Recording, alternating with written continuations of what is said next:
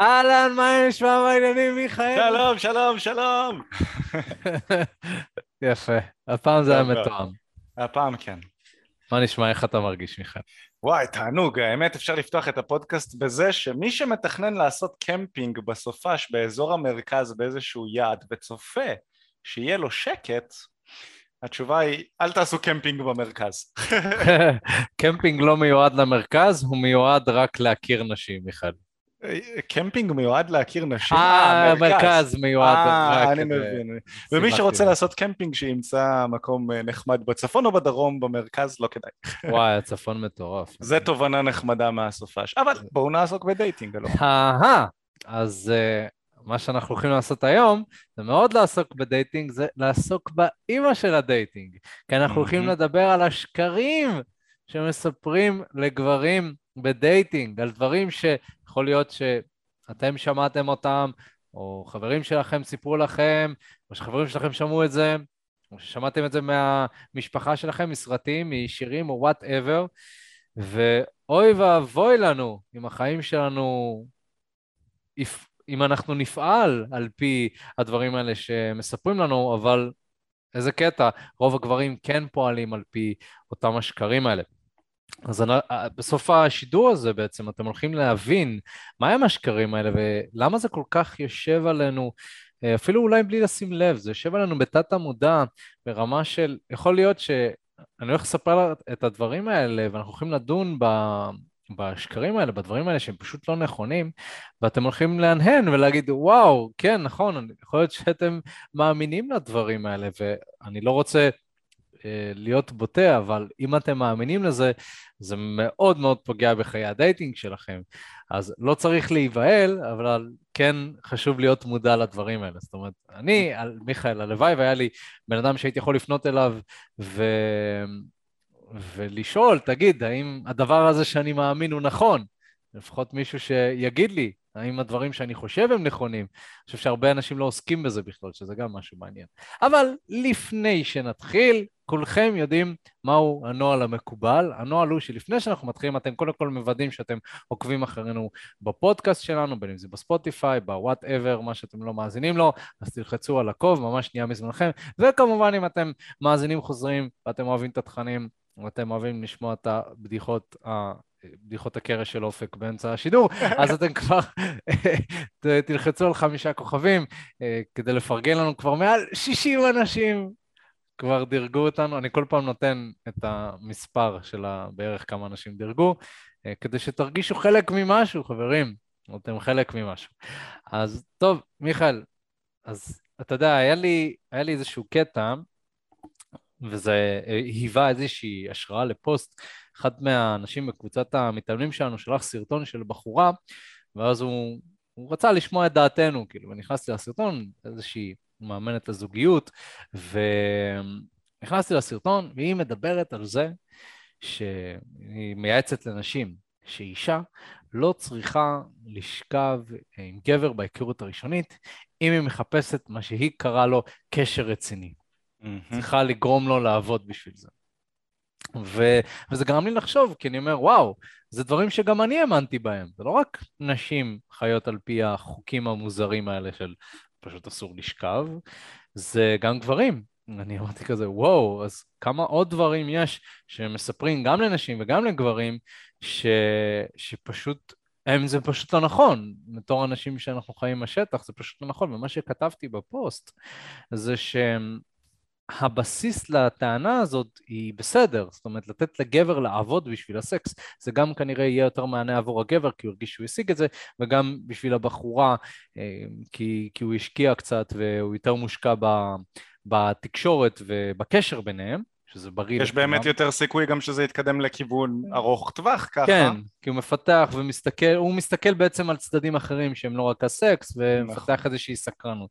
אבל, אם עושים את זה רק כעיקרון, ולא באמת פועלים מדי פעם על פי הרצון החופשי שלנו, זה יכול להוות כמשהו מאוד מאוד בעייתי, כי הגבר יכול להיות שהוא. יחשוב שהבחורה עושה את זה, כי היא לא נמשכת אליו, או שהיא עומדת מאחורי איזשהו עיקרון.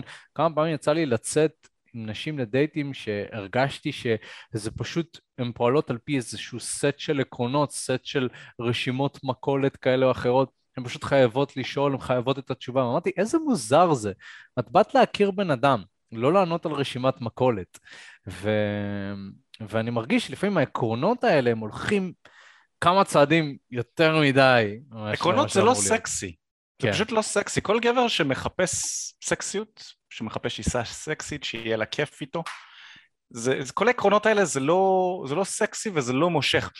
אתם יודעים, לנשים שמאזינות לפודקאסט שלנו אני יכול להגיד, אני עשיתי על זה גם כן פוסט, שאני לא מכיר אף גבר שהוא מוצלח בחיים שלו, שהוא מרוויח טוב מעל הממוצע, כשאני אומר טוב אני מתכוון מעל הממוצע, שהוא בסטטוס חברתי מעל הממוצע, שיש לו יכולות תקשורת מעל הממוצע, אני לא מכיר אף גבר כזה שמחפש אתגרים או שמח... כלומר אתגרים ב dating, או שמחפש לענות על רשימת מכולת, או שמחפש בחורה שתיקח את הזמן עד לסקס. אף, אף גבר כזה לא רוצה את, ה... את השיט הזה.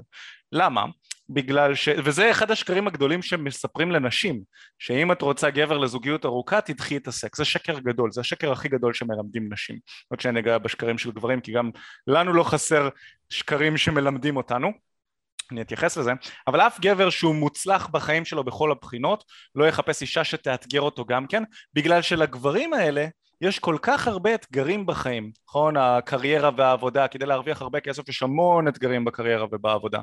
אה, האתגרים בכל הנושא של ההתפתחות האישית, גבר שמגיע למעמד כזה, הוא, צריך, הוא היה צריך לעשות התפתחות מאוד מאוד גדולה. ועכשיו גם להיות מאותגר בתוך ה dating שלך בגלל שאיזה מנטורית לדייטים אמרה לך שאסור לך לשכב בדייט ראשון או שאת צריכה להתנהג כ bitchית כדי להצליח עם איזה גבר זה לא נכון, זה ירחיק אותנו, אני יכול להעיד על עצמי, כן, בלי להשתחצן יותר מדי, אני גבר בסטטוס גבוה, הרבה גברים משווים את עצמם או שואפים להיות איפה שאנחנו נמצאים, נכון?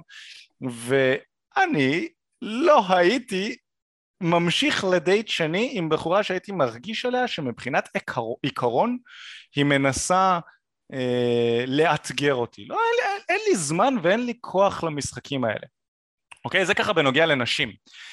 בואו נעבור רגע לגברים, אוקיי? עוד שנייה ניגע בנושא הזה של סקס, אמ, שרשמתי את זה בנקודה השלישית. אני חושב שהנקודה הראשונה והכי קריטית, אתם יודעים מה? לפני שאני אדבר על הנקודות, אני רוצה להגיד שהכותרת של הפוסט, לדעתי, אופק, תגיד לי מה אתה חושב לגבי זה, הכותרת של הפוסט טיפה קיצונית. כי המילה שקרים, בדרך כלל כשאנחנו מוסיפים את המילה שקר, אנחנו מתייחסים לזה שהחברה משקרת על גברים בכוונה. היא אומרת לך ככה, אבל זה לא באמת ככה.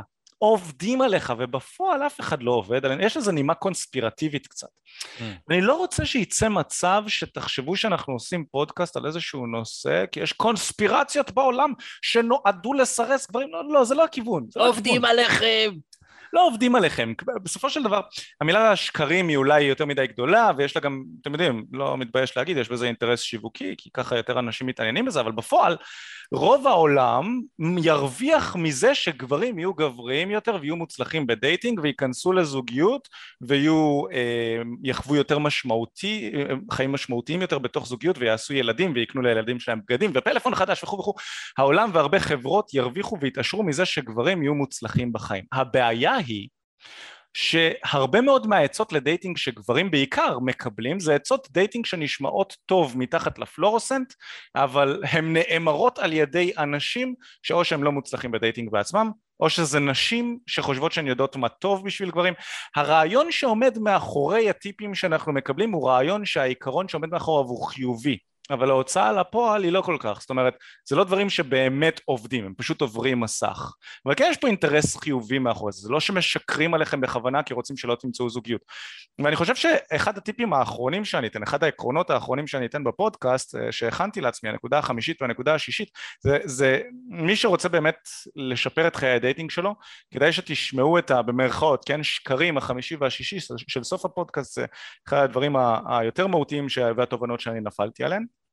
ושיצא לי לה, ככה להעמיק בהן ולהיכנס אליהן כי יש כל כך הרבה דברים ש, שעובדים במרכאות עובדים עלינו אבל לא בכוונה אלא מתוך מקום טוב פשוט אנשים שלא כל כך יודעים ומבינים דייטינג. אני חושב שאחד השקרים הכי גדולים שגברים מקבלים בראש ובראשונה מנשים, מהתקשורת, מהמיינסטרים בצורות כאלה ואחרות, מסרטים זה, זה הקיצוניות הזו מה זה הקיצוניות הזו? זה שנשים נמשך, מחפשות בחור נחמד, זה קיצוניות מסוג אחד, אחד, קיצוניות מסוג אחד, שנשים רוצות בחור נחמד, שידאג להן, שיקנה להן פרחים, שיאהב אותן, שלא יבגוד בהן, וכו' וכו', זה קיצוניות מצד אחד, וקיצוניות מצד שני זה שנשים אוהבות את הג'יימס בונדים.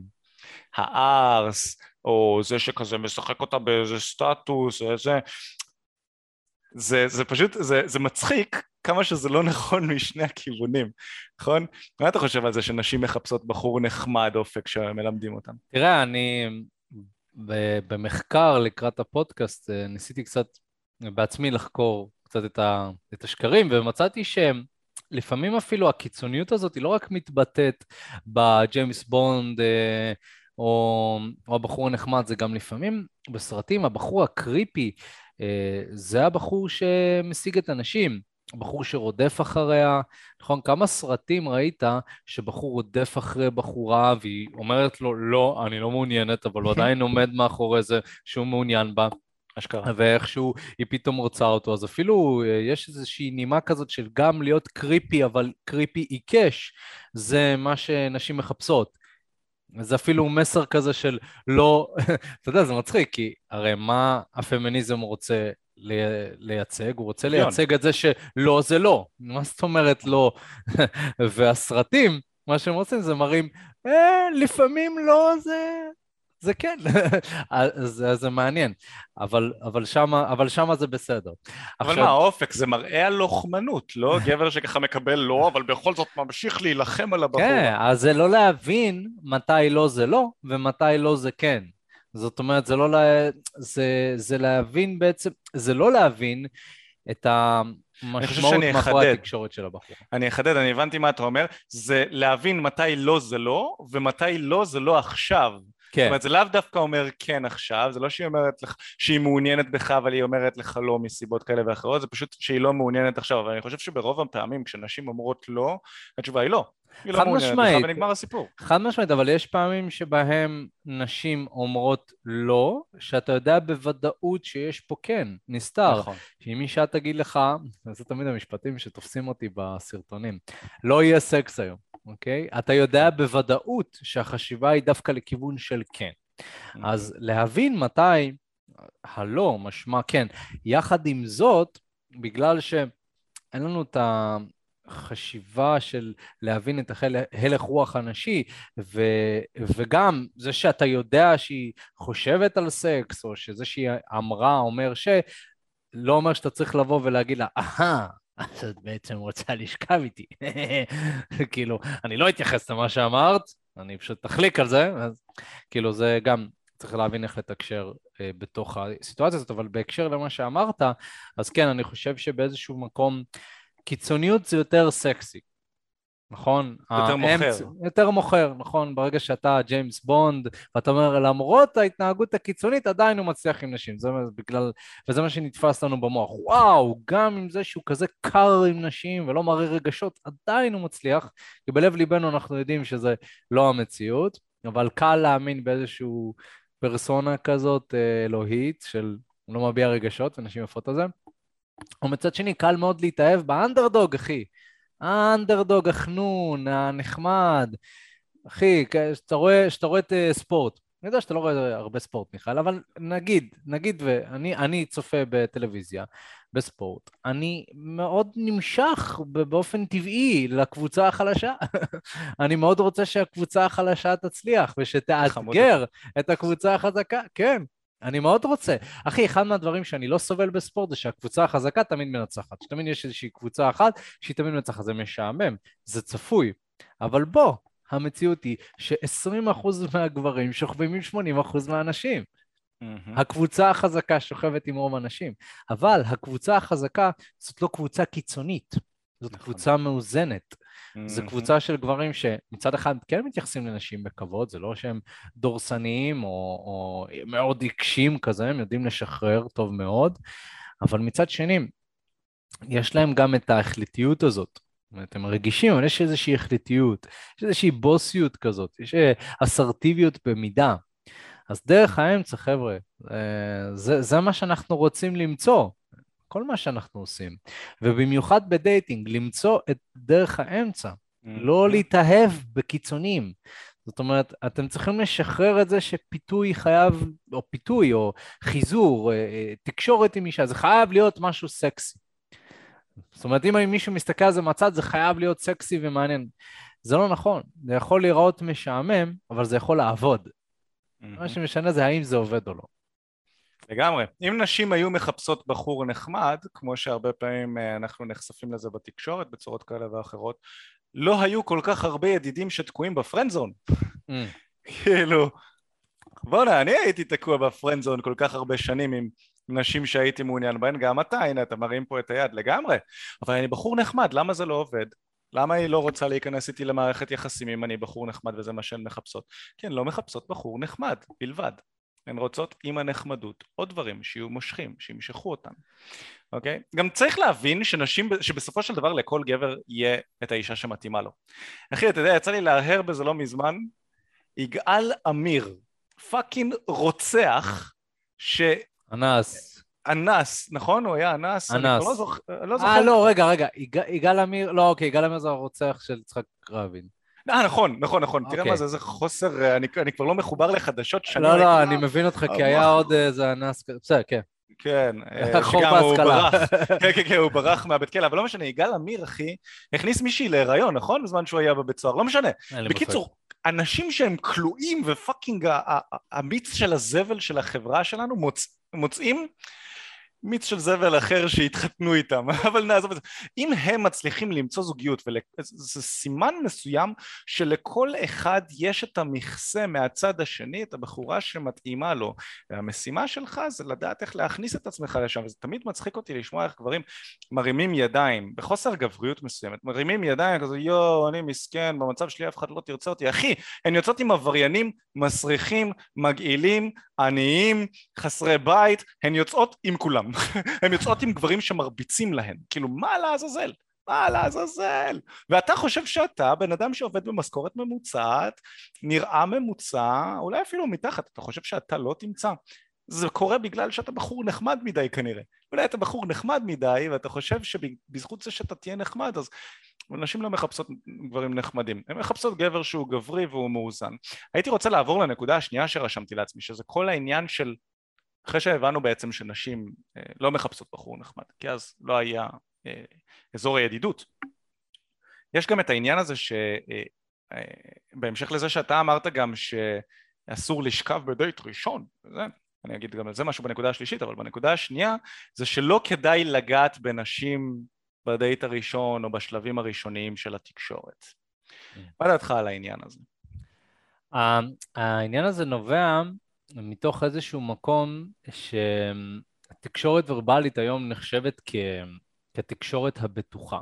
זאת אומרת, ברוב הפעמים שכשאנחנו מדברים על, על שיחה ועל אה, ניהול שיחה, רובנו מתמקדים במילים, מתמקדים במה לומר, מתמקדים במשפטים. ואופק, תגיד לי איזה משפט אה, להגיד לה, ומה לרשום לה, ומה ככה, ומה פה ומה שם. עכשיו, בגלל שמאוד נוח לנהל תקשורת ורבלית, בגלל שתקשורת ורבלית זה באיזשהו מקום, אני לא חודר למרחב האישי של הבן אדם. אני, אני יכול לדבר עם בן אדם ולהיות כמה מטרים אה, מרוחק ממנו, וזה יהיה בסדר. וגם אם אני אומר משהו שהוא קצת לא בסדר, זה בסדר, אז כולה אמרתי. כולנו יצא לנו להגיד איזשהו משהו לא במקום מדי פעם, התנצלנו וזה עבר. אבל כשאנחנו מגיעים לסוגי תקשורת אחרים, כמו מגע, לחדור למרחב האישי, לחישות אה, וכולי וכולי, דברים שמאוד מגרים נשים, אבל זה דורש כניסה למרחב הפרטי והאישי שלהם, אז פה הנושא הזה נהיה קצת מורכב, כי יש המון המון גברים שעושים את זה לא טוב, גברים שחודרים יותר מדי למרחב האישי, נכון? כמה פעמים יצא לי להיות עם בחורה במועדון, שאיזה מישהו במקרה במקרה היו קרובים, במקרה חפן לה בתחת, במקרה, זה לא, במקרה נגע, במקרה. אחי, כל כך הרבה פעמים שזה קרה לי, פשוט הייתי רואה את אותם אנשים כזה נבהלות, מסתכלות אחורה, ואז אתה ראית מה הוא עושה עכשיו? כאילו, והם אפילו, ו- וזה משהו שקורה לנשים באופן קבוע. המגע, רוב המגע אצל נשים זה משהו שהוא מטריד, רוב הגברים עושים את זה בצורה מטרידה. עכשיו, כמובן שאני נותן דוגמה קיצונית, חבר'ה, אבל בגלל שאני מאוד מאוד מכיר נשים ומכיר לעומק ושואל, כי מאוד מעניין אותי, חבר'ה, זה מציאות של בחורה. אם תשאלו בחורה, האם זה קרה לך מתישהו במועדון, שמישהו נגע בך בצורה לא נאותה, מתי שלא רצית, ואיכשהו שהתנגשתם שהיה צפוף, היא תגיד שכן. אז ברור, ברור, ברור שמגע זה נתפס אה, אצל נשים כמשהו אה, מטריד רוב הפעמים. יחד עם זאת, זה לא אומר שהן לא מעוניינות בזה, זה לא אומר שזה לא עושה להן את זה. אותו מגע, אותה חפינה שהבחור הזה עשה, שזה חד משמעית מטריד, מוזר ו- ו- ו- ו- ומגעיל, אה, ומשהו שאני דוחה אותו באלף אחוז, אם גבר שהיא כן הייתה מעוניינת בו ונמשכת אליו, גם בהיכרות הראשונית, היה עושה את זה בצורה, בצורה עם טקט, בריקוד, תוך כדי שהוא נוגע לה במותן והיא רוקדת עליו, אז זה חד משמעית יכול להיות סקסי ומדליק. גם אם זה היה תוך 30 שניות. חד משמעית, השאלה היא, השאלה היא איך התקדמנו. השאלה היא, זה לא שאני מדבר איתה 30 שניות ואז אני נוגע לה בתחת. זה, זה, אני מכיר אותה, אני מתקרב אליה, יש כימיה, היא מתקרבת אליי יכול להיות, היא, היא יוזמת מעצמה, ואז משם יש איזושהי התקדמות. עכשיו, בואו בוא נהיה כנים. סביר להניח שאתם לא תתנשקו עם בחורה 30 שניות מהרגע שהכרתם אותה. נכון, אבל לגעת בה בכתף, לגעת בה ביד האחורית שלה, לבסס איזושהי אינטימיות דרך המגע, זה משהו מבורך. אבל צריך להיות קשוב מאוד לבחורה. צריך לראות, נכון? צריך לראות, להסתכל על זה בצורת רמזור. בקורס של הפלירטוט שלנו, שאנחנו כנראה נוציא החודש, או חודש הבא, לא יודע, אז uh, אני חושב שיש שם חלק שמדבר על על רמזור, אנחנו מדברים על מגע, מדברים על איך לגעת בחורה, אז יש איזשהו חלק שאתה מתייחס שם על להסתכל על דברים כמו רמזור, להסתכל רמזור אדום, רמזור רמזור ירוק, אוקיי. אטום, ירוק לגמרי. כן, ו... והרעיון שעומד מאחורי זה, זה שצריך להסתכל על דברים בצורה פשוטה. אם היא, אם היא מעוניינת, אתה עושה צעד קדימה. אם היא ככה ככה, אתה נשאר במקום. אם היא לוקח צעד אחורה, אתה גם אולי לוקח צעד אחורה, אוקיי? זה היגיון שמאוד פשוט. כולנו יודעים, נכון? מכירים את זה מהכביש. פשוט למי שמכיר את זה, בדיוק. נכון, לא מכירים את זה מהכביש, אחי, כל אחד מכיר. כן. הוא יודע מה פירוש הסימנים. איכשהו בדייטינג זה לא הגיוני, היגיון לא הגיוני. יש היגיון לא הגיוני בדייטינג. אחי, כי אנחנו שומעים כל כך הרבה דברים מכל כך הרבה מקורות, גם המוח שלנו, אני אומר את זה בהרבה מאוד תכנים שלנו, שהמוח של בני האדם, כולל המוח שלי ושלך ושל כולנו, המוח שלנו זאת מערכת מאוד מאוד חכמה, אבל גם מאוד מאוד מטומטמת בו זמנית. זאת מערכת, המוח שלנו בסופו של דבר זאת מערכת פרה-היסטורית שמתקדמת מאוד לאט, והדור שלנו בדיוק, הדור שלנו זאת התפתחות שהיא לא טבעית. מהתקופה של ההורים שלנו ושל סבא וסבתא שלנו לתקופה של היום ההתפתחות היא מהירה בצורה שהיא לא טבעית מאז כניסת האינטרנט לחיים שלנו. המוח לא מספיק להסתגל למציאות הנוכחית שקיימת. עכשיו מה שקורה בסופו של דבר זה שהמוח שלנו הוא לוקח סיטואציה קטנה והוא מקצין אותה והוא מכליל אותה והוא מסתכל על הסיטואציה הזאת שקרתה במאוד מעט מקרים בעולם והוא, והוא כל כך מפוחד שהוא מכליל על הכל וגם כאן זה נכון גם בדייטינג הבאת את הנקודה הזאת שנשים נחשפות לזה שיש מקרים שגברים תופסים אותם בתחת בלי שהם מכירים אותם וזה מטריד וזה מגעיל ובגלל שזה קורה פעם ב... כי בוא לא כל פעם שבחורה יוצאת למועדון זה קורה לה נכון? זה קורה פעם כן. ב... זה קורה, אבל זה קורה באחוזים קטנים, וגם בוא, במועדון ממוצע יש uh, עשרות ומאות גברים, ומתוכם יש איזה חולה נפש אחד שעושה את החרא הזה, נכון? כן. אבל המוח שלנו לא, הוא לא מודע לזה. הוא לא מודע לזה, הוא לוקח אחוז, אחוז אחד מהסיטואציות ומכליל אותן על כולם. ואז האחוז אחד הזה מגיע לפייסבוק ומגיע לאינסטגרם ואנחנו כגברים נחשפים לזה. נשים אומרות כן לגעת, בג... ב... ב... אה, לגעת בנו בדייט ראשון זה חולני. בגלל שהם נחשפו לסיטואציה מגעילה פעם אחת ואז המוח שלהם הכליל אותה ואז הם פרסמו על זה בפייסבוק ואז הגברים מסתכלים על זה ואומרים אה, אוקיי נשים לא רוצות שניגע בהן בדייט ראשון.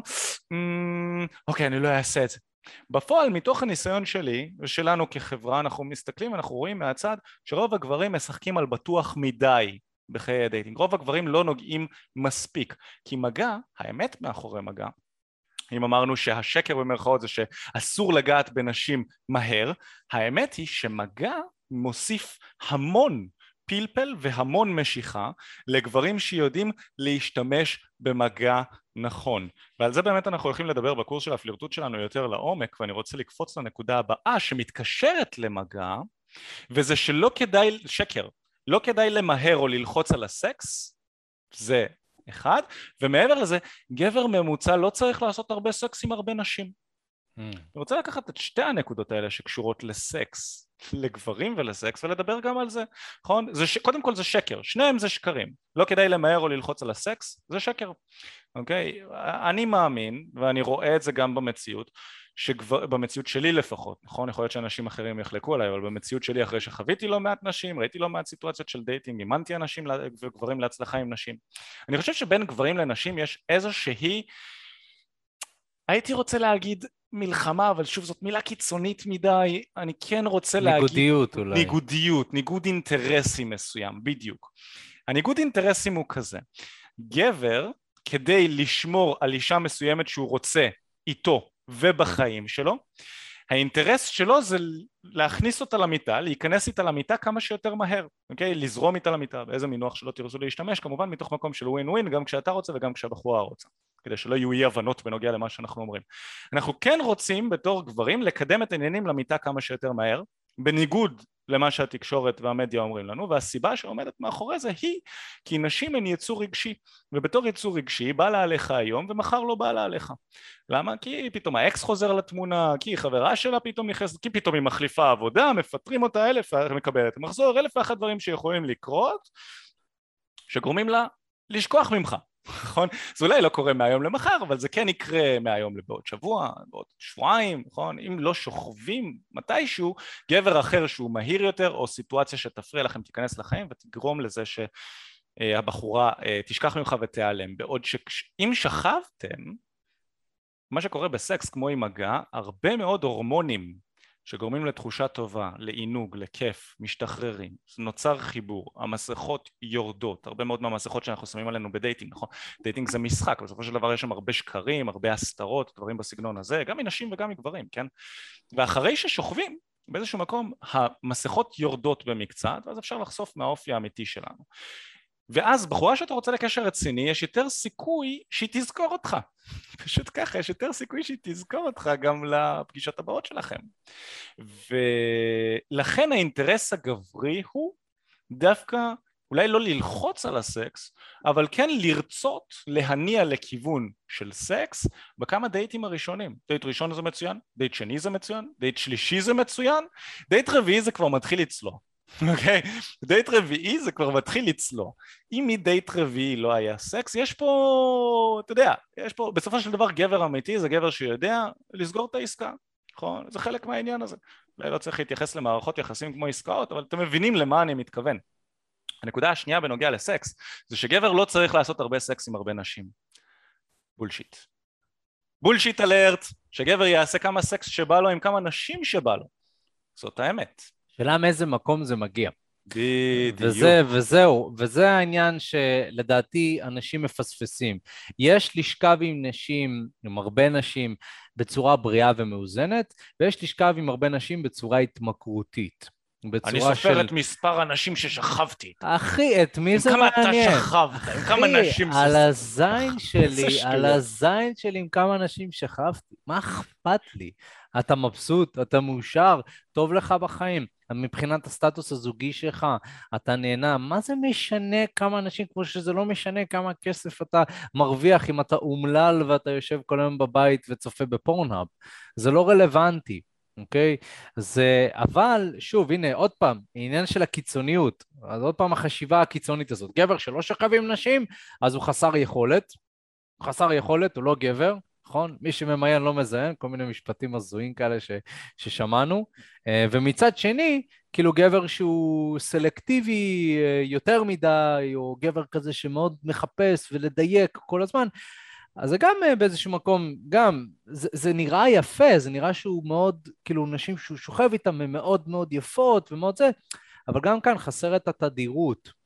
חסרת התדירות שהיא מאוד בריאה לגבר שהוא רווק. חבר'ה, גבר שהוא רווק, אם אתם בשלב הרווקות של החיים שלכם, זה מאוד מאוד הגיוני לשכב עם שתיים, שלושה, שתיים, שלוש נשים חדשות בשבוע. זה הגיוני. אני מדבר מהמובן של זה מאוד הגיוני, זה גם יכול להיות מאוד בריא לתקופה הרווקית שלכם, כי אתם יכולים לחוות מגוון רחב של נשים. אני לא אומר שזה מה שחייב, נכון? יש גברים שיספיק להם פעם אחת בשבוע או פעם בחודש, או יזיזה קבועה, אבל כל התפיסה הזאת לגבי אה, לשכב עם הרבה נשים, יש, זה תלוי גם באנרגיה המינית שלך, זה תלוי גם כמה אתה רוצה לשכב נקודה, נכון? אני יכול להעיד על עצמי, ששוב, אמנם אני לא רווק, אני נמצא בזוגיות, אבל אם אני אה, רואה את עצמי כרווק, אני כנראה אעשה פחות מגבר שהוא מאוד מאוד חרמן, ויש לו את האופציה ויש לו את הגישה לנשים. אני אכיר נשים חדשות, אבל אני לא אמהר, אני לא אמהר, אני לא אהיה בלחץ כל היום בטלפון התכתבויות עם נשים, רוצה להגיע לזה. גם אתה מנהל עסק, זה מאוד קשה. נכון, וגם מאוד קשה מבחינת זמנים והכל, וגם כי אני לא כזה רוצה, כאילו, כן. אני, יש לי אנרגיה מינית, חלילה, זה לא שזה מודחק או משהו. אני פשוט הבנתי שהליבידו שלי, זה לא ליבידו, שזה בן אדם סופר חרמן. אז עכשיו, אז העניין הזה זה, חבר'ה, סקס זה בריא, זה, זה בסדר, זה, זה טוב. תעשו, תעשו, זה נמצא שם כדי שתהנו ממנו. ואף אחד לא צריך להגיד לכם כמה סקס לעשות. אני יכול להגיד לך שאחת המחלות של העולם הזה, זה שאנחנו מנסים להכניס דברים לתבניות ולשבלונות. זה מתחיל מדייטינג, זה ממשיך לכסף ועסקים, אנחנו מנסים להכניס את הכל לתבניות ושבלונות. אני מסתכל על הבן אדם המוצלח הזה, ואני מנסה להבין מה השבלונה שהוא מיישם בחיים שלו כדי להגיע להצלחה, נכון? אנחנו מסתכלים על בעלי עסקים מוצלחים, ואז פתאום יוצא איזה סרטון ביוטיוב, שגרת הבוקר שתעזור לך להפוך להיות שגרת הבוקר של המיליונרים, שתקום בחמש בבוקר, תעשה מדיטציה, תכתוב לעצמך, זה מה שיגרום לעצמך להיות מיליונר. אחי, לא זה לא. לא זה לא, נכון? אז, אז אותו דבר לגברים. מגיעים כל מיני ארגונים ובאים ואומרים לנו כמה סקס אנחנו צריכים לעשות וכמה סקס אנחנו לא צריכים לעשות. חבר'ה, תצאו, תצאו לנו מהזין, מה הלו"ז? תנו לנו לעשות כמה סקס שבא לנו לעשות, נכון? אל תגידו לי כמה סקס לעשות. אף אחד לא יכול להגיד לכם כמה סקס נכון לכם לעשות חוץ ממכם. יש גברים שיעשו הרבה סקס וייהנו מזה, יש גברים שלא. אתם תעשו כמה שאתם רוצים, אבל אני יכול להגיד לכם דבר אחד, אוקיי? Okay? בזמן שרוב הארגונים כזה אומרים, אקס, סקס לא נותן אושר, אה, כסף לא נותן אושר, אה, גברים ששוכבים עם הרבה נשים הם, הם, הם, הם douchebags, כל מיני מונחים הזויים כאלה.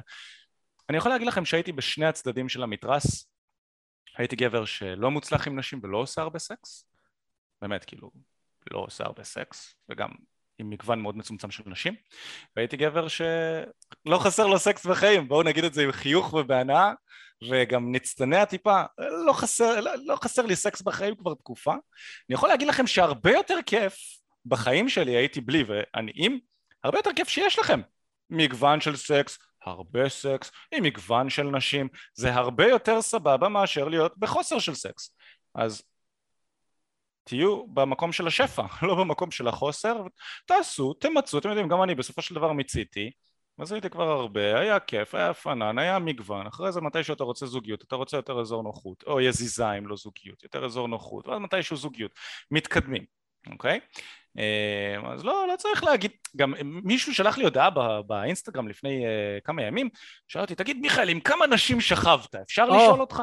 איך אני מת על השאלות האלה? שאלה מטומטמת ברמות. אמרתי לו, לא, אי אפשר לשאול אותי. אה, למה? אני רוצה להשוות את עצמי אליך, כמה נשים... אה, הרבה פעמים עולה השאלה הזאת בתוך ה... עם חברים שלי, עם כמה נשים, כל אחד חושף עם כמה נשים הוא שכב. אחי, אני הפסקתי לדבר עם חברים שלי על זה כבר לפני כמה שנים אחרי שכבר לא היו לי בעיות בדייטינג, כאילו בואו מתי שאתם מגיעים לשלב שבו המספר הזה, את, אתם מבינים כמה זה לוזרי להתעסק סביב המס, המספר הזה, ואמרתי לו, אחי, אם חברים שלך מדברים על המספר הזה, קודם כל תבין שזה לא, לא רלוונטי בשום צורה. אם חברים שלך מדברים על זה, תשנה נושא או תשנה חברים. כאילו, אחד מהשניים, תעשה את זה. זה לא, לא נושא התפתחותי שמדברים עליו. כמו שאתם יודעים מה, גם לא רלוונטי מבחינתי בתוך זוגיות, לא מעניין אותי עם כמה גברים חברה שלי שכבה. אני לא חושב שזה מעיד על הבריאות המינית שלה ועל המוכנות שלה לזוגיות ועל הבריאות הזוגית ועל האופציה שלנו להקים ילדים. לא, לא, לא רלוונטי. בין אם היא בתולה בין אם היא שכבה עם מאה גברים, אני לא חושב שזה... לא מעניין אותי, זו לא שאלה שאני אעלה בתוך זוגיות. אני גם לא ארצה שהבחורה תשאל אותי, זו לא שאלה שהיא רלוונטית. תשפטי אותי לפי מה שאת רואה ומרגישה עליי מהקשר בינינו, לא לפי איזשהו מספר מטומטם ומצ'וקמק שאמרו לך שאם שכבתי מעל למאה זה כנראה אומר עליי משהו כגבר. לא, לא רלוונטי, וגם אם את שכבת מעל למאה, בסדר, בחורה עם בריאות מינית גבוהה. אני אעדיף אפילו בחורה עם בריאות מינית גבוהה ששכבה עם כמות גבוהה של גברים ויודעת מה היא רוצה ומה היא מחפשת והיא בוחרת אותי על פני כולם כי היא יודעת שאני מדויק לה מאשר בחורה שהיא בתולה ועדיין בודקת את עצמה ואז בעיות עלולות לצוץ בהמשך okay, אוקיי? קצת חרגנו מהנושא בואו נעבור לשקר, שקר במרכאות עוד פעם נעבור לש... ל... ל... ל... אה, דיסאינפורמציה, אני לא יודע איך לקרוא לזה, לא נעים לי לקרוא לזה חוסר שקר. אמיתה. חוסר אמיתה. כי זה שקר, שוב, זה כאילו יש למישהו אינטרס לשקר לנו, אבל זה לא, זה, זה באמת, זה נחמד, זה פשוט נשמע טוב, וזה שקר מסוים שמעבירים גם לגברים וגם לנשים. וזה כל הרעיון הזה של, אה, וזה נמצא בספרים ובסרטים, הרעיון הזה של למצוא את החצי השני שלך. Mm. מה אתה חושב על זה, אופק? החצי השני שלי. אני יכול להגיד שהתפיסה של גברים כלפי זוגיות זה גם, זה סוג של רומנטיקה, אהבה ממבט ראשון, הכל מסתדר בהתחלה, הכל בסדר, נכנסים לזוגיות, משפחה, ילדים, ואין ממש תפיסה ריאליסטית כלפי זוגיות, כלפי קשרים. אני באמת, באמת, באמת, שאני לא חושב שקשר אמור להיות כולו טוב. אני לא חושב שקשר אמור להיות כולו אה, נעים וחלק, ואני חושב שזה... זה איזושהי תפיסה כזאת, אתה יודע, שגם מאוד מאוד מחדירים לבעלי עסקים, שכל החיים שלך זה חייב להיות אושר, באלף, ואתה צריך לשאוף לאושר, ואם אתה לא מגיע לאושר, אז משהו לא בסדר, ואתה צריך טיפול, ואתה... ואני חושב שצריך ללמוד גם להיות בשלום עם האתגרים שצפים uh, בתוך זוגיות, אני יכול להגיד שזה בסדר, כל אחד יכול לנהל זוגיות של כמה חודשים, שהיא תהיה מדהימה וללא בעיות וללא ויכוחים. אבל ברגע שעוברים את קו השנתיים, uh, לפחות שלוש, ארבע, אני אומר את זה מתוך זוגיות של כמעט שבע שנים, אין מצב שאתה לא מתעסק בדברים מאוד מאוד מהותיים, באתגרים מאוד מאוד קשים, ב... אה, ו- וככל שהזמן עובר זה נהיה קשה ומורכב יותר. Mm. ואני חושב שאנחנו לא מוכנים לזה כגברים. אנחנו, כי לימדו אותנו שאמור להיות חלק וכיף ונעים. מה, היא הנפש התאומה שלי. נכון, היא הנפש התאומה שלי, היא מדויקת לי. איך יכול להיות שאני אריב פיצוצים עם הנפש התאומה שלי? איך יכול להיות שנריב כסח והוא לא נרצה לדבר יום? איך יכול להיות? הנפש התאומה שלי. אבל כמה זוגות עושים את זה? חבר'ה, כל הנפש התאומה של, בסדר? זה 50% גירושים. סבבה? הרבה נפשות טובות מצאו את עצמם מחוץ לזוגיות. אז זה נחמד מאוד כקונספט. המציאות היא שזה פשוט לא ככה. כן, או דיברת על חתונה, לא על זוגיות, אלא על חתונה, 50% אחוז גירושים זה, זה בחתונה. כן. זה אנשים שהגדירו את בת הזוג שלהם במסמך, התחייבו שאם מתגרשים משלמים נדוניה כי היא הנפש התאומה, ועדיין 50% אחוז התגרשו. בוא, אם אנחנו נדבר רגע על ה-50% אחוז שנותרים ביחד, רובם מחזיקים מעמד, נכון? הם לא... barely there, barely hanging there. ממש, ממש. תכלס, נתון אחד שהרג אותי, הרג אותי, באמת, כואב לי בתור גבר שחווה בגידה, שזה מה שהכניס אותי לתחום הזה בכל הכוח, התחום הזה של להבין פסיכולוגיה נשית וזה. אני ראיתי את הסטטיסטיקות שעלו גברים ונשים, אם היית או היית יכול לבגוד בבת הזוג שלך, והיית יודע במאה אחוז שהיא לא הייתה... אמ, היא לא הייתה מגלה את זה. האם היית עושה את זה? גם גברים וגם נשים, מעל 60 אחוז אמרו שכן. שוגע. זה עצוב. אנשים למה? למה? בגלל שאנחנו יודעים את התשובות ללמה. נכנסים לזוגיות מהסיבות הלא נכונות, חוו חוסר, עדיין חווים חוסר, לא נמצאים בפתיחות מחשבתית לאופציות נוספות בתוך הזוגיות, מפחדים מהלבד, יש אלף ואחת סיבות ללמה. אבל בראש ובראשונה, הקונספט הזה של למצוא את החצי השני שלי הוא לא נכון. אם יש משהו שאני הבנתי מהכניסה שלי לעולם הרוחני יותר, זה שבעולם הזה יש הרבה יותר מחצי שני שלי.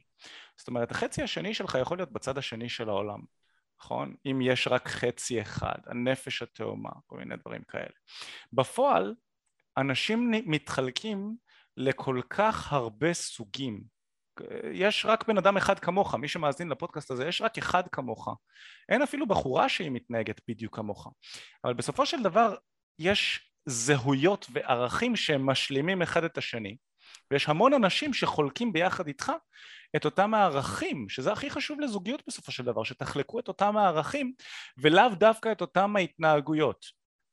אני וחברה שלי אנחנו שונים לגמרי. גם אופק ואני, אגב, אופק ואני, אני בטוח שאנחנו נפשות משלימות בצורה כזו או אחרת, אנחנו מאוד מתואמים, אנחנו, בוא'נה, אנחנו אפילו, אני לא קורא לזה מחזיקים מעמד, אנחנו פורחים ונהנים בתוך העסק שלנו, וזה לא זוגיות, זה, זה סוג של זוגיות, להיות שותפים עסקיים זה סוג של זוגיות, אנחנו כבר מעל לחמש שנים ביחד, ופורחים ונהנים, ורעיונות חדשים.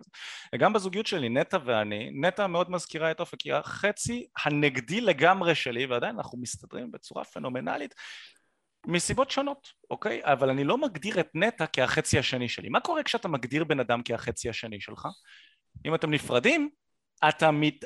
חצי ממך נעלם, אתה לא שלם. אוי, בלעדייך אני חצי בן אדם. איזה יופי אתה שר, אופן. בלעדייך. תעשה לי טובה, אל תעשה את זה יותר. לא, לא, לא, לא. סתם, סתם, באמת שאני לא רע. לא רע בכלל.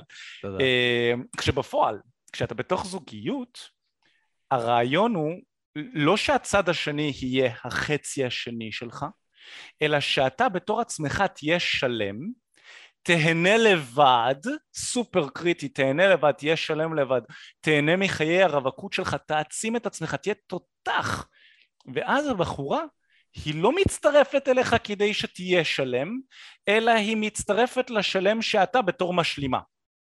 אוקיי? Okay? אני מוצא שרוב הזוגיות הכי מוצלחות זה גבר שהוא גברי, הוא יודע לעמוד על שלו, יש לו עמוד שדרה, ולידו יש אישה שהיא נשית, גם עומדת על שלה, יש לה עמוד שדרה, ושניהם משלימים אחד את השנייה, האישה מסתכלת על הגבר בהערצה, אוקיי? גבר גברי, האישה מסתכלת עליו בהערצה, admiration באנגלית, אוקיי? והגבר מסתכל על האישה כמישהי שהיא איתו, אוזן קשבת, תמיכה, חיבוק, אהבה ואינטימיות. שותפה. שותפה לחיים, אתה מדייק אופק. שותפה לחיים, בדיוק. היא לא החצי השני שלך. חזק. אני, אני מאוד מתחבר לזה, כי זאת אומרת, אחד מהערכים שחשובים לי ולאלנה בזוגיות שלנו זה שותפות. זאת אומרת שעושים את הדברים ביחד, שחיים את החיים ביחד. אני חושב שהרבה אנשים שנכנסים לזוגיות, הם נכנסים לזה מתוך מקום מאוד אינדיבידואלי. מה אני יכול להשיג מהזוגיות הזאת? אני יכול להפיג את הבדידות שלי, אני יכול לקבל סקס באופן קבוע, ואתה יודע, גם יכול להיות שאני ואתה חשבנו על זה שנכנסנו לזוגיות. גם אני נכנסתי לזוגיות בהתחלה, זה היה כזה, או, oh, סקס קבוע, כאילו, סקס קבוע. ללא קונדום, איזה כיף, ובחורה לדבר איתה.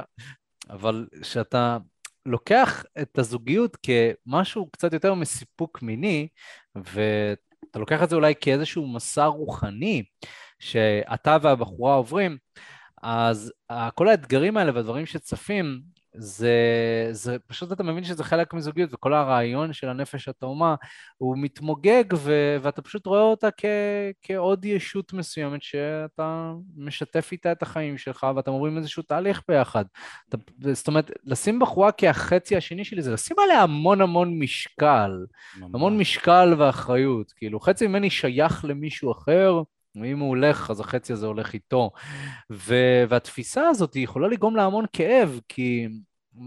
אחי, אף אחד לא יכול להבטיח ששנינו נישאר בזוגיות, כאילו, מאוד רוצים, מאוד כיף, מאוד תורם ויש המון אהבה, אף אחד לא יכול להבטיח לנו, אבל למה שאם זוגיות נגמרת, למה אנחנו צריכים להיות אומללים ובאבל שנים, אתה יודע, יש אנשים ששנים לא מתאוששים מפרידה. למה? כאילו, זה, זה, זה בסדר, בסדר גם להיפרד. אגב, בגלל הפחד הזה מלהיפרד, אז הרבה אנשים לא נפרדים, אבל נכון. הם חיים בפחד בזוגיות שלהם, וזה עוד יותר גרוע. עדיף כבר להיפרד מאשר לחיות בתוך פחד בזוגיות שלך. וכל השירים, כל השירי המזרחית והשירים אה, שהכי פופולריים, אה, וגם שירים באנגלית, אתה יודע, סתם לפעמים יוצא לי להקשיב למילים. אני אוהב את המוזיקה, אני אוהב, זה הבעיה, אני אוהב את המוזיקה, אבל אני לא אוהב את המילים. אני לא אוהב את המילים של שירי... בדיוק, כל הזמן מתבכיין, ועזבת לי והלכתי, וזה לא רק בעברית, זה גם באנגלית, אתה יודע. תיקח אה, שיר רגיל של אד שירן, נגיד, אחד כן. מהזמרים הכי מפורסמים. זה הכל סוג של, צריך לומר, בכיינות כזאת סביב בחורה אחת ספציפית שעשתה איזשהו משהו, וזה הכל סובב סביב אותם הקונספטים האלה, שיש איזשהו חצי בעולם שלי שמתעתע בלב שלי, וכל הזמן גורם לי לכתוב שירים ולזמר בלילות, ו... לא! לא! לך תכיר עוד נשים, עד שירן. יש מלא. עד שירן, בוא תיקח אימונים. fuck, עזוב את הבחורה הזאת. אני עושה לך אימוני Zoom בחינם, רק תפסיק עם השירים הקורבניים, עד שירן. לעזאזל. לעזאזל. בואו נעבור לנקודה החמישית. הנקודה החמישית זאת נקודה שרשמתי, אה, והיא באמת שקר. היא שקר, כי אני חושב שבזמן שהרבה מאוד גברים מחפשים אחרי עצות ופתרונות לדייטינג, זה מוביל אותם למצוא פתרונות ועצות קיצוניים. ואני מצאתי שיש איזושהי קהילה, בטוח אתה מכיר, קהילת הרד פיל, שקהילת הרד פיל הפכה להיות ממקום עם אה, טיפים ועקרונות של התפתחות אישית ודברים יפים, הפכה להיות לאט לאט קהילה אמ, קהילה שהיא קיצונית. קיצונית. Uh, למי שלא מכיר את קהילת הרד פיל, זו קהילה שהיא קיצונית לבלו פיל. נכון? האמת היא בדרך כלל איפשהו, איפשהו באמצע. אם קהילת הבלו פיל זו קהילה שמאמינה ב... Uh, החיים הם טובים והכל יהיה בסדר ותהיה נחמד והבחורה הנכונה תגיע ותדפוק לך בדלת ובלה בלה. אז קהילת הרד פיל אומרים בצורה חד משמעית, כדי להצליח עם נשים אתה צריך רק סטטוס, כסף וגנטיקה. אתה לא יכול להשתפר עם נשים ומי שאתה מצליח להשיג היום זהו ואתה צריך להתפשר על הנשים שנכנסות לחיים החיים שלך. ו... האמת, זה קהילה של... אני אספר לך את האמת. זאת האמת, זאת כל האמת, אין שום אמת אחרת מלבדה. כל המסרים האלה, כשאתם שומעים מסרים קיצוניים כאלה של זאת האמת, זה מה שנכון, כל השאר טועים, זה תמיד... אמ, ההתנצחות הזו, זה בדרך כלל מנוגד להתפתחות אישית, אמ, וזה פשוט לא נכון, זה אנשים שבאים להגדיר לך את המציאות שלך כמו שהם רואים לנכון לפי המציאות שלהם והמציאות שלהם כמו המציאות של כולם, מה זה מציאות? מציאות זה דבר מעוות לחלוטין. סובייקטיבי. סובייקטיבי לגמרי, המציאות שלי והמציאות של אופק שתי מציאויות שונות לגמרי ואנחנו חיים חיים די דומים.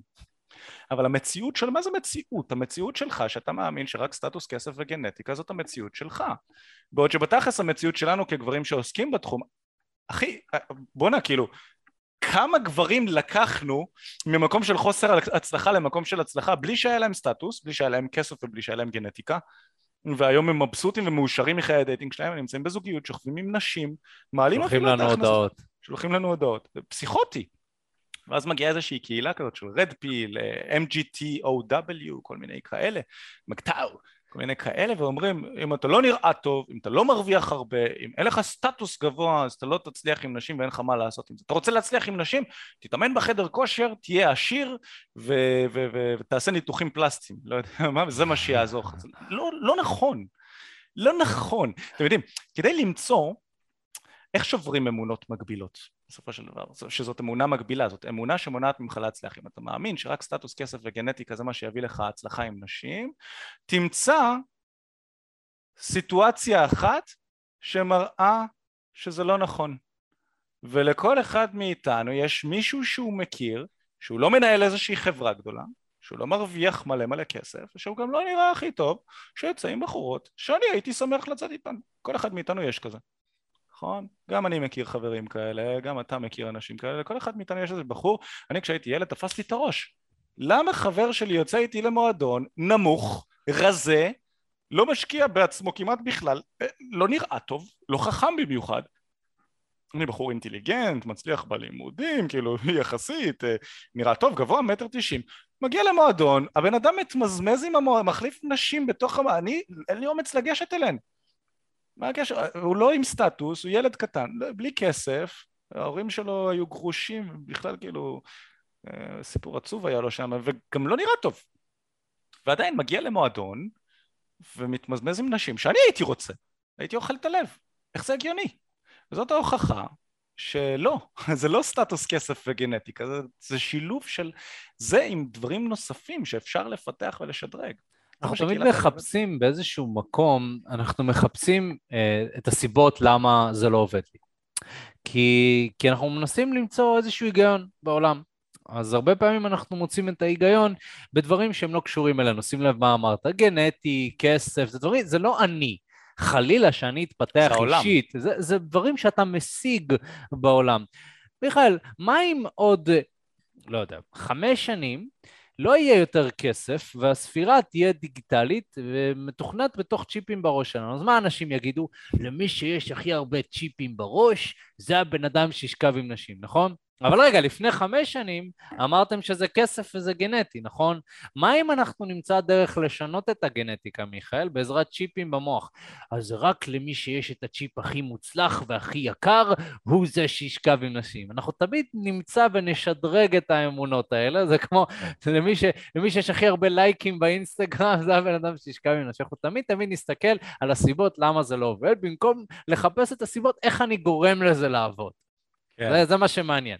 ברור שהתפתחות אישית והכל זה נחמד, אבל הגנטיקה, מה שבאמת חשוב שאנשים לא מספרים לכם, זה שיש קוד גנטי שאין לכם. ואני יכול להגיד לך שאני הייתי נמנע תחת אותם האנשים האלה. אני האמנתי שזה גנטי, זה או שיש לך או שאין לך, זה מה שחשבתי. והייתי מסתכל על אנשים. אתה יודע, מיכל, היה לי אמונות מאוד מוזרות. היה לי אמונות כמו נשים עם אף גדול לא יכולים להצליח עם נשים, באמת, וברזולוציות כאלה מוזרות. אני חיפשתי, אגב, אני חיפשתי אנשים שהצליחו נשים עם אף גדול, מצאתי, למזלי מצאתי. יש כמה מנטורים כאלה, ואני חושב שבאיזשהו מקום, ברגע שהתחלתי, עשיתי את מה שאמרת, בסופו של דבר אמרתי, רגע, לא יכול להיות שאין אנשים עם אף גדול שמצליחים נשים. אז אפילו ברזולוציות האלה, ברגע שמצאתי בן אדם שיכול לעשות את זה, זה סוג של עזר לי להפיק את זה. כן, ויש לנו המון אמונות כאלה שמניעות אותנו, לגמרי. הקהילה והרבה מאוד קהילות הן אה, הופכות להיות uh, הרסניות. Uh, אני חושב שהטיפים שהם נותנים הופכים להיות הרסניים. הקהילת רדפיל זה, אתה יודע, אני את, נחשפתי לקהילה הזאת לפני uh, בערך שנתיים, או יותר, שלוש שנים, כשאחד מהמתאמנים שלי בא וסיפר לי על איזשהו בחור מקהילת הרדפיל וזהו, הוא שאל אותי מה אני חושב על זה ואז התחלתי לצפות קצת בתכנים של הרדפיל פשוט ראיתי שם אנשים אומללים שמחפשים סיבות ללמה לא הולך להם ומאמללים אנשים נוספים. וחבל, חבל כי יש פתרון. יש פתרון לבעיה. כשאנחנו מחפשים עצות ופתרונות לדברים שאנחנו רוצים להצליח בהם, אנחנו צריכים למצוא אנשים שהיו במקום שאנחנו נמצאים בו היום, הגיעו למקום שאנחנו רוצים להיות בו ובזכות, והם יכולים ללמד אותי איך לעשות את זה גם כן. ובעצם כשאני עוקב אחרי אנשים שנמצאים איפה שאני היום, נשארו איפה שאני היום אבל ויתרו ואני רוצה לשמוע מהם אני בעצם, מה זה ויתרו? הם שמים את האחריות על חוסר ההצלחה שלהם על דברים חיצוניים, כסף, סטטוס, מראה, אין לי יכולת להשפיע על זה אז אני מוותר ואני אגרום לאנשים נוספים לוותר יחד איתי. למה? למה לא להקשיב לאנשים שמצליחים היום? יש לזה, היום בעידן האינטרנט מאוד קשה להיות scammer. בשביל בן אדם חכם מאוד קשה להיות scammer, מאוד פשוט להיכנס לפרופיל אינסטגרם שלי, לפרופיל אינסטגרם של אופק, לדבר עם לקוחות שלנו, לשאול האם זה עובד, אתם תקבלו תשובה אמיתית מאוד מאוד מהר. Mm. בישראל במיוחד, מדינה קטנה, מאוד קל לראות מי, האמית, מי אמיתי ומי מזויף, נכון? Mm. מאוד מאוד קל. ואני חושב שכשעוקבים אחרי אנשים מחו"ל זה קצת יותר מאתגר, אבל אם אתם עוקבים אחרי אנשים היום, בכל תחום, לא משנה דייטינג, כסף, לא משנה מה זה, תעקבו אחרי אנשים שהיו איפה שאתם רוצים, אה, שהיו איפה שאתם נמצאים היום, יצאו מזה, ואז תלמדו מהם מה הם עשו כדי לצאת מזה. הנקודה הבאה, אחרי שדיברנו על רד פיל וכל הקהילה הזאת שהיא שקר אחד גדול אני חושב, הקיצוניות שנמצא בה, אני חושב שקודם כל האמת בדרך כלל נמצאת איפשהו באמצע, רד פיל כמו בלו פיל שניהם קיצוניים, נקודה האחרונה שרשמתי לעצמי זה שלגשת לנשים במציאות יכול להטריד אותן. Mm. מה דעתך על זה, אופק? Mm. אני האמנתי בזה, אני האמנתי בזה. אני, שוב, כל הדברים שאתה מתאר, אגב, אנשים שהיו איפה שאתה נמצא וצמחו משם, אני חד משמעית האמנתי בזה שלגשת זה מטריד, אוקיי, הנה, מתוודה, כאילו, חד משמעית. זה אחד מהדברים שגרמו לי לא לעשות את זה, כי הרגשתי שכל פעם שאני אגש לבחורה, אני יוצא קריפ, אני יוצא מטריד, אני יוצא מוזר, ולקח לי המון המון זמן לשבור את זה, כי גם לא היה לי באמת את הכלים של להבין איך שוברים אמונה, איך מפיגים אותה, ואני יכול להגיד שזה ישב עליי עד לפני כמה שנים, באמת הרגשתי שזה מטריד, עד שהחלטתי, באמת, עד שהחלטתי לבוא ולבדוק את זה במציאות, קודם כל הייתי שואל נשים. אבל לא הייתי שואל נשים בצורה מטרידה, הייתי שואל נשים שאני בהיכרות טובה איתן, נשים שאני יודע שלא יגידו סתם דברים, באמת, כאילו, אם גבר היה ניגש אלייך במציאות, כאילו, איך זה גורם לך להרגיש? ואז מצאתי מגוון רחב של תשובות. הייתי מוצא נשים שזה אולי קצת מפריע להן, הייתי מוצא נשים שמאוד אוהבות את זה, הייתי מוצא נשים שהיו אומרות שהן אוהבות את זה, אבל זה תלוי אם היא נמשכת אליו או לא, ואז לאט לאט חיברתי תשובה שיותר ריאליסטית. אוקיי, אז קודם כל קודם כל שאלתי, באמת אמרתי לעצמי בוא נבדוק את זה במציאות. אז המציאות היא מסוימת, וראיתי שזה שונה ממה שחשבתי, זה דבר אחד. אבל דבר שני, מה שעשיתי, זה שמה שעשיתי זה שאמרתי לעצמי, אני רוצה ליצור את המציאות שלי, אני לא רוצה לחיות תחת אה, דפוסים או מחשבות מסוימות של ככה, אחרים. המציאות חייבת, חסר. בדיוק, המציאות חייבת להיות ככה, זה לא מעניין אותי. מה אני רוצה ליצור? לא מה נכון או לא נכון, מה בא לי ליצור. כלומר, אמרתי, אני רוצה ליצור מציאות שכשאני רואה בחורה ברחוב, כשאני רואה בחורה שמעוניינת בה, לא רק שאני שמח לפגוש אותה ולהתחיל איתה, אני מתרגש, זה עושה לי את היום כמו שזה עושה לה את היום.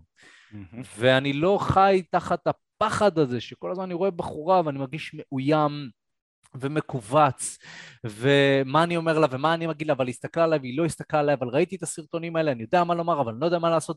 נמאס לי כבר מהספקות האלה, רציתי לפתור את זה, ו...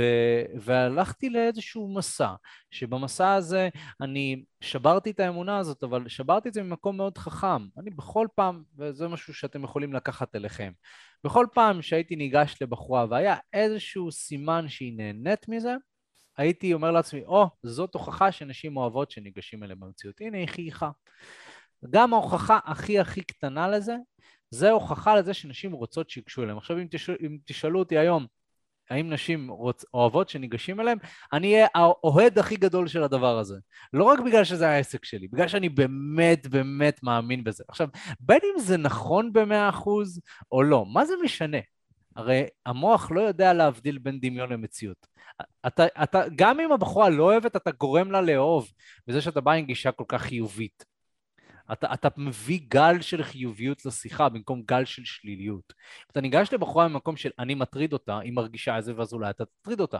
אתה ניגש לבחורה מתוך מקום של אני עושה לה את היום, בטח נשים אוהבות, נשים אוהבות את זה, אז באיזשהו מקום היא תאהב את זה.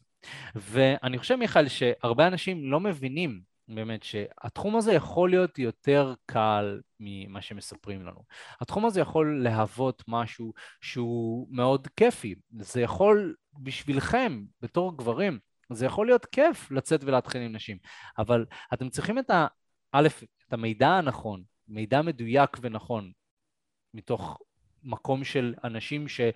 היה להם ניסיון, שחוו את הדברים שאתם רציתם, שחוו את הקשיים ש, שחוויתם וגם חוו את ההצלחות שאתם מעוניינים בהם, ומצד שני, שתחוו את ההדרכה הנכונה ואת הליווי הנכון שיוביל אתכם לתוך המקום הזה. חבר'ה, אני ומיכאל עשינו את זה קצת לבד, ברור שהיה לנו מנטורים שיעזרו לנו, אבל אנחנו דנים בזה כל הזמן, הלוואי והיה מישהו שיעזור לנו לקצר את התהליך ולא היה לוקח לנו כל כך הרבה שנים. היום מאמנים שלנו אחרי חצי שנה אמ, משתפים אותנו בקשיים של אה, אני יוצא להרבה דייטים אבל לא, לא יודע מה, לא מדויקות לי, לא, כאילו, ואני אומר, איפה אני הייתי אחרי חצי שנה בתחום הזה? רק ניגש, רק, ומאוד מתקשה, מאוד מתקשה רק לגשת, ושם כמובן זה מסתיים. אז מי שזה נוגע בו, מי שרואה את עצמו אומר, וואלה די, נמאס לי כבר לעבור את התהליך הזה לבד, נמאס לי כבר באיזשהו מקום לעבור תהליך איטי וסזיפי, אני צופה בתכנים שלכם, אופק ומיכאל, אני מבין פלוס מינוס מה שאתם אומרים, לא יודע איך ליישם את זה. אז חבר'ה, זה השירות שלנו. השירות שלנו נועד לאנשים כמוכם, אנשים שרוצים לקחת את זה לרמה הבאה, אנשים שרוצים להפוך את זה למעשי. אז מי שבאמת רוצה לבוא ולהתייעץ איתנו ולראות ככה איך אנחנו יכולים לעזור לכם, אני מזמין אתכם באמת לשיחת ייעוץ חינמית, תבואו ותתייעצו איתנו, תראו איך אנחנו יכולים לעזור לכם. יש לינק בעצם שאנחנו נשאיר לכם, שנמצא, אגב, למי שכאן בלייב, יש לינק שנמצא בצ'אט. אם אתם צופים בזה בשידור חוזר, יש לינק שנמצא בתיאור. תלחצו שם, זה יעביר אתכם לטופס, ששם אתם יכולים להשאיר את הפרטים שלכם. ברגע שאתם תשאירו את הפרטים שלכם, אחד מיועצי הלימודים שלנו ייצור איתכם קשר לשיחה שהיא חינמית לגמרי. מה המטרה של השיחה, להבין איפה אתם נמצאים כרגע מבחינת חיי הדייטינג שלכם, לאן אתם רוצים להגיע, ומהו המסלול הכי נכון ומדויק עבורכם. אתם מוזמנים לעשות את זה כבר עכשיו, זאת שיחה חינמית לגמרי, אין לכם מה להפסיד, תלחצו על הלינק שנמצא או בצ'אט או בתיאור, תשאירו את הפרטים וניצור איתכם קשר בהקדם. אז יאללה חבר'ה, תעשו את זה. אם אתם רוצים לקחת שליטה על חיי הדייטינג שלכם, ואתם רוצים סוף סוף להפסיק את התסכול הזה, תעשו את הצעד הראשון הזה, זה צעד שיכול לחסוך לכם המון המון זמן וגם כסף ותסכול. לגמרי, אז... בואנה, כמה כסף אני בזבזתי על דייטים לא מוצלחים. פשוט הזיה, כל כך הרבה כסף על דייטים הזויים, על להזמין נשים במועדונים לשתייה, כל מיני, לקנות להן פרחים, אני יודע מה... ללמוד אבל... תואר. ללמוד כמה תואר. כמה עולה ללמוד תואר, שאתה וואו. חושב שזה מה שיביא לך יציבות לך בחיים ובחורה? יציבות או בחורה. הזוי, הזוי, מלא משמע. כסף. חבל על הכסף, חבל על הזמן שלכם, חברים, עזרנו כבר ל... מה זה, מעל לאלף גברים בארץ עזרנו לקחת שליטה על חיי הדייטינג שלהם ולהצליח עם נשים, זה מה שאנחנו עושים בעבודה שלנו, אה, ומאוד משתלם לנו שאתם תצליחו בחיי הדייטינג שלכם, כי אם אתם מצליחים אחרי שעברתם את התהליך שלנו, אתם מספרים לחברים שלכם.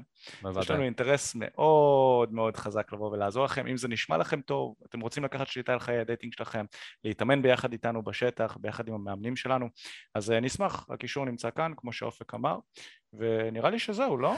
כן, חברים, עוד לפני שנסיים, דרגו חמישה עליי. כוכבים, זה כנראה לא like, כי זה לא יוטיוב, חמישה אה, אה, נכון. כוכבים, נכון. ולעקוב אחרינו בפודקאסט, אוקיי? נכון. אמ, וחוץ מזה, שאלות, דברים כאלה, אה, חפשו בפייסבוק תקשורת אמיתית היכרות עם נשים, אה, קהילה רחבה של מעל שלושת אלפים דברים. יש לנו עכשיו גם טיק טוק ואינסטגרם. גם טיק טוק ואינסטגרם, כל מקום, תרשמו תקשורת אמיתית בכל מקום ואתם תראו. יאללה חברים, תודה רבה, מקווה שעזר, יאללה, bye bye. bye.